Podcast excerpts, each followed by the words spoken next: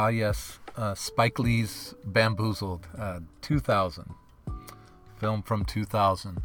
You know, when I teach this course, uh, Spike Lee's Joints, I begin with, and I'm going in the same sequence as the syllabus on, on this particular podcast series, I start with Robert Townsend's Hollywood Shuffle in order to talk about the crisis and burden of black filmmaking, and therefore what Spike Lee, like Robert Townsend in Hollywood Shuffle, is tasked with.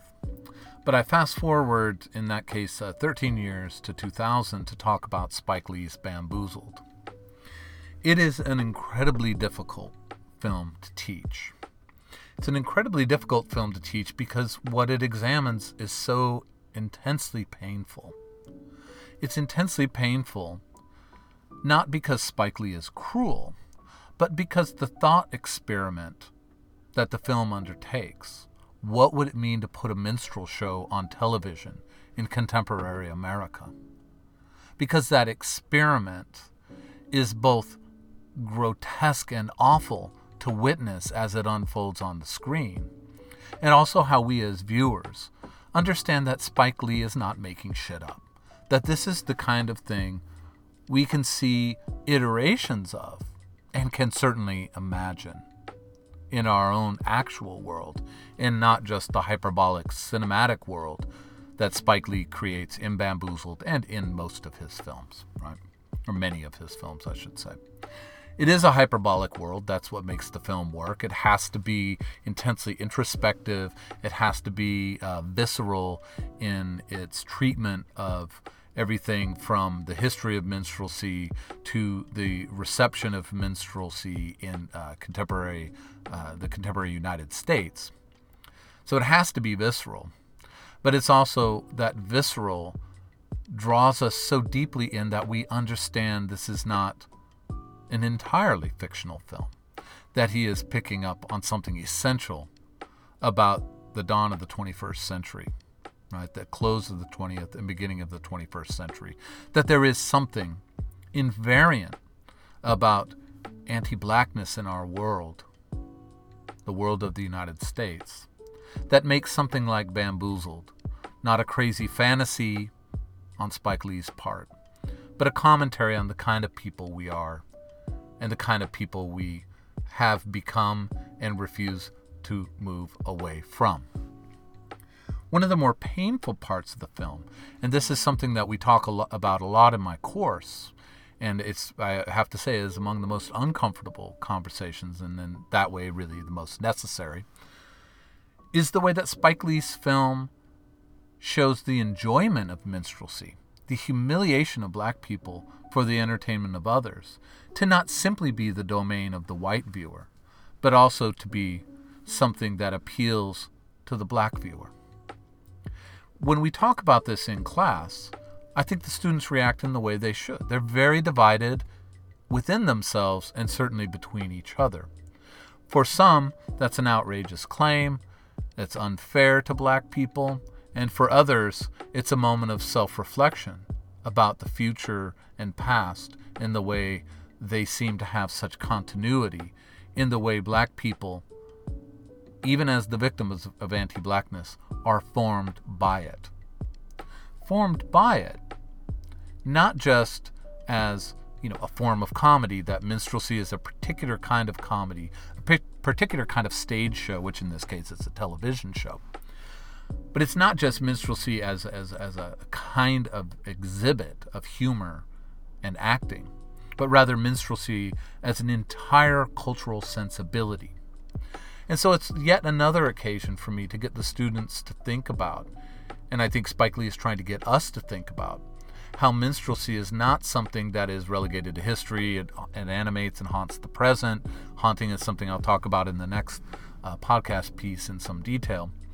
But the way minstrelsy is not something from the past that haunts us in part, but rather is constitutive of our very being.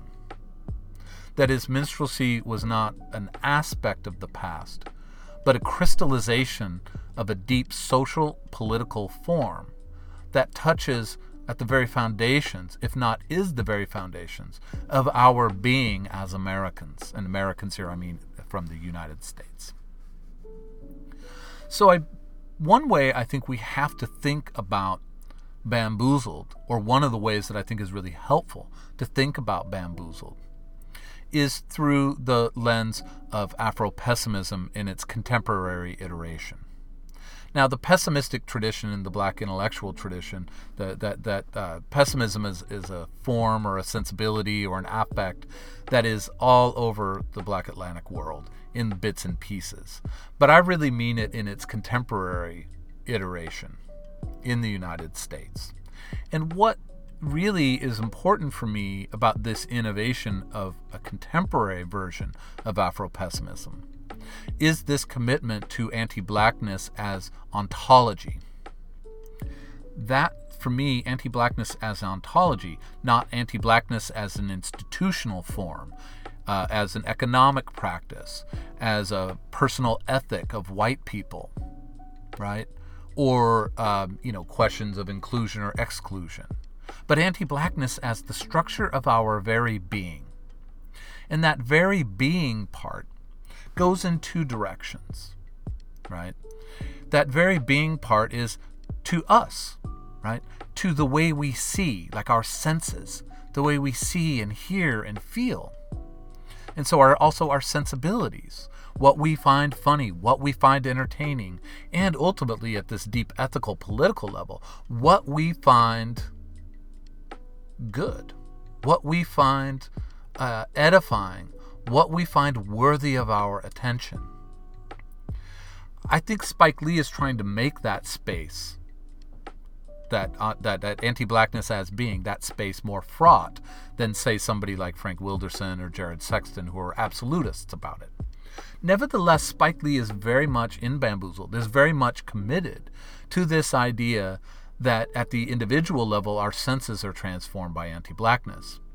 And in that way, when you transform the sensibilities and the senses of individuals, you then also have, and I think it's a two-way, uh, it's a co-constitutive phenomenon here, right? The ontology of the world, right? The cultural, political, and social world that we exist in, and that we in the United States share as an interracial space, social, political, and cultural. That that is part of our being. Right? Whether that means that an anti-black social, political, and cultural world gives birth to anti-black subjects, right? Anti-black individuals, or anti-black individuals, right, in their very being, you know, whatever, wherever they fall in this, in, in you know, in, in terms of racial identification. If anti-blackness is a form of our individual being, perhaps it creates, right, a social, political, cultural uh, world of anti-blackness. I think really in the end, it's best to think, and I think Spike Lee is thinking of it this way, that's the really important part, as co-constitutive. That the being of the world and the being of the subject move between each other, right? That it's not a pure sociogeny where you have the genesis of the person as an anti-black sense, uh, as having anti-black senses and sensibilities because the world is anti-black. But it's also not the case that the world is anti-black all by itself, right? It's fed by uh, iterations of and reproductions of anti-blackness in individual sensibilities and comfort with those sensibilities. That's why Bamboozled is so troubling. It's not simply, although it certainly is the case, that Bamboozled is deeply troubling because what we see on the screen is so uncomfortable. I make the students watch a number of sequences from the film, and in that Spike Lee course, I can't think of another film, another moment in the class where students feel more uncomfortable. Other times they feel more angry, they feel happier, they laugh harder, they're sadder, everything like that. But discomfort is that moment where you see the ontological structure of anti-blackness coming out in the film, and we negotiate our own relationship to it. Disgust, outrage, and so on. If that is how the film plays out, in terms of our own sensibilities, our own, our own engagement with it, right? Then we have to ask ourselves, you know, how, do, in this case, does Afro-pessimism in the film draw on something essential about the world around us, right? So what I want to talk about in the next podcast piece is also this question of how um, you know, the dominant forms of contemporary culture, hip-hop culture, uh, in, in two thousand, certainly true in two thousand twenty-two, as it was to, true in nineteen ninety-two, so the multi-decade, right? Spike Lee is also making a commentary on, on, on a sort of Afro-pessimist foundation of even that. We will get into that later. But when we think about this anti-black uh, ontology, right, then we start to see how Spike Lee is drawing us in to ask the question, is the f- premise of Bamboozled that far-fetched? What initially strikes students, and certainly strikes me as a viewer, about the film as sort of preposterous, right, and, and far-fetched, is that, you know, I think when when when if you're If you're presented, if one is presented with the premise of the film, and it says, and white audiences come to enjoy this, I think there's a very quick assimilation to that idea. Absolutely, this is the kind of thing. White people absolutely get off on the humiliation of black people. We can see that in the way, you know, uh, I think white people feel so comfortable with Black Death, that that has not motivated, like, the high-profile and viral videos that have been seen a million times by white people in the United States of black people being murdered by the police. That has not motivated black uh, white people to be politically different, which tells you something about the pleasure that white people take. Even indifference is a kind of pleasure, you know, to be indifferent towards death and suffering. Or also the way, you know, it is, I'm, you know, talking now uh, in... in the fall of, of two thousand twenty-two, when Herschel Walker is routinely humiliating himself and being humiliated in front of large white crowds who absolutely love it, and it motivates and solidifies their desire to vote for him, to have him represent them in such massive numbers. And so it taps into that feeling, I think, among students and viewers, and certainly myself, that the premise of the film is absolutely uh, plausible, right, in terms of white people. But the discomfort comes when Spike Lee extends that. That what we are also, if not actually really talking about, is the way we all, in an interracial world, are formed by anti-blackness at our very being as a society and as individuals. So this also, for me, and this is where it's very difficult to to talk about this film without students having a really robust idea of the nineties and the explosion of of uh, black comedy television on uh, H, whether it was H B O or or you know various comedy shows on uh, the W B uh, and U P N later. Um, that these these uh, these comedies are also being taken to task. These comedies that were were were staffed, acted, written by black people for black audiences. Spike Lee's trying to get us to look at that, our consumption of those images, and ask, I think, two questions. How is this minstrelsy redone? How is this minstrelsy in a way that now, after Bamboozled, we see it as deeply problematic, as incredibly painful and harmful? Right? If he's successful, right? Whether he's successful or not is a question of, of adjudicating the, the, the success and value of the film. I don't want to do that. I think that's a really interesting question, but not my particular concern. But also, I think Spike Lee is saying, isn't this also like what Robert Townsend was talking about in Hollywood Shuffle? The burden of, of for black filmmakers, that when you put black people on the screen, how, given the weight, the ontological weight of minstrelsy and anti-blackness, how do you put black people on screen in such a way that they do not appear as minstrel characters? That is not an easy thing to do, especially if one is making a comedy. You know, I think In Living Color is one of his, one of the, the complex uh, backdrop shows and cultural phenomena for Spike Lee in this. I mean, Damon Wayans is the star of the film, right? And he was a centerpiece in that and played characters that I think Spike Lee is suggesting, and, and also Tommy Davidson, of course, as a co-star or supporting actor, or however would, would, one would want to put it. But there are characters that I think Spike Lee is trying to get us to say, you know, did living color traffic in minstrelsy? And that is one of the most painful questions to have asked in two thousand. And it's questions that he asks not abstractly, not directly, but by association through his own co-stars, right? Who are themselves reckoning with their legacy and their heritage as comedic actors and their participation in something that may have embodied the very thing that any vision of black liberation has as a target, right? If there is one thing that black liberation has to dispense with, it's minstrelsy. And the idea that the humiliation of black people is funny, entertaining, and edifying.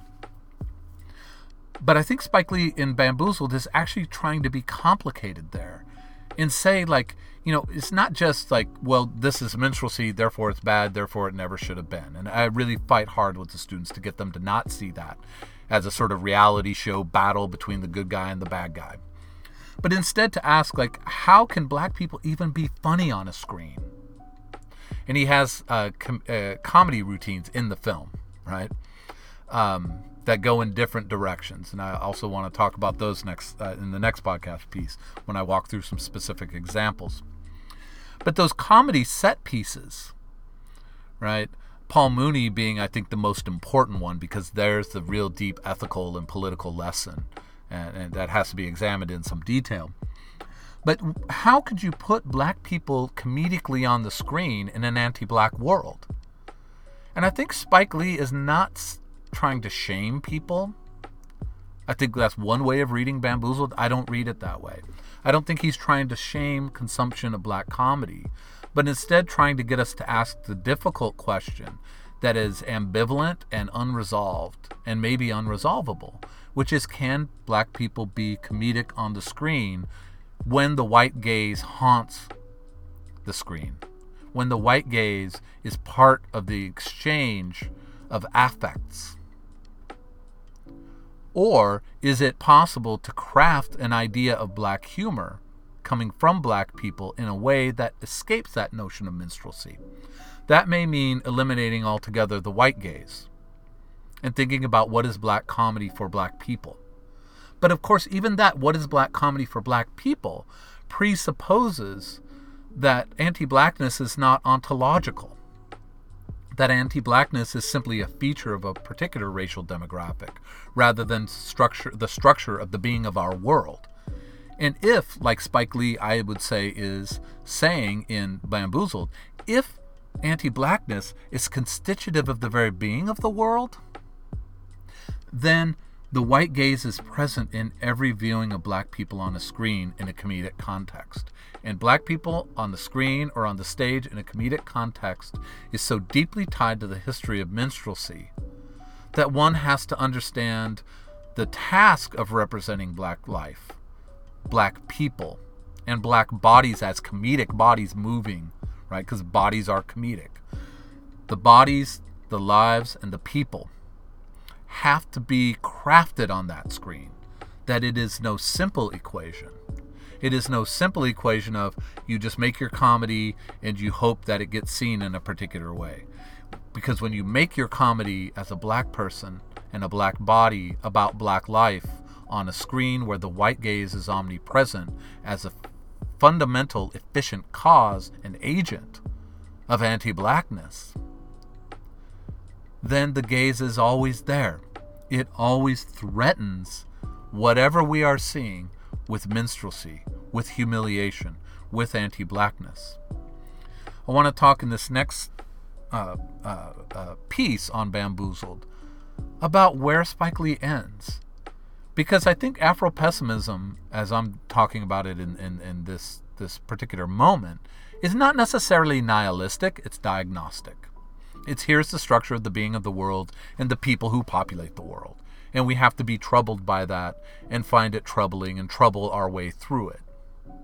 But, and this is the key part, that's not nihilistic in the sense that for somebody like Spike Lee, and I like him this way, I think he understands that art and the artist, the filmmaker, the comedian, the musician, the cultural actor, that expressive life, that black expressive life, is capable, when conscious, of crafting a different kind of representation and presentation of self, body, and world.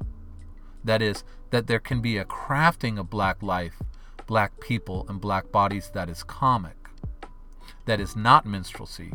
That's where it's not nihilistic. It's not everything is worth, uh, pointless, worthless, and meaningless, and always going to be a matter of humiliation. But that in order to get to that place of craft, one has to first go through what Bamboozled is taking us through, which is the utter precariousness of black people as a spectacle, black people as a comedic spectacle, weighted down by history and the way that history functions not just in our memory and not just in our archives and documents, but as constitutive of our senses, what we see and what we hear, and our sensibilities in terms of what we want, what makes us feel good, what makes us laugh, what entertains us, and what is, therefore, the object of our desire.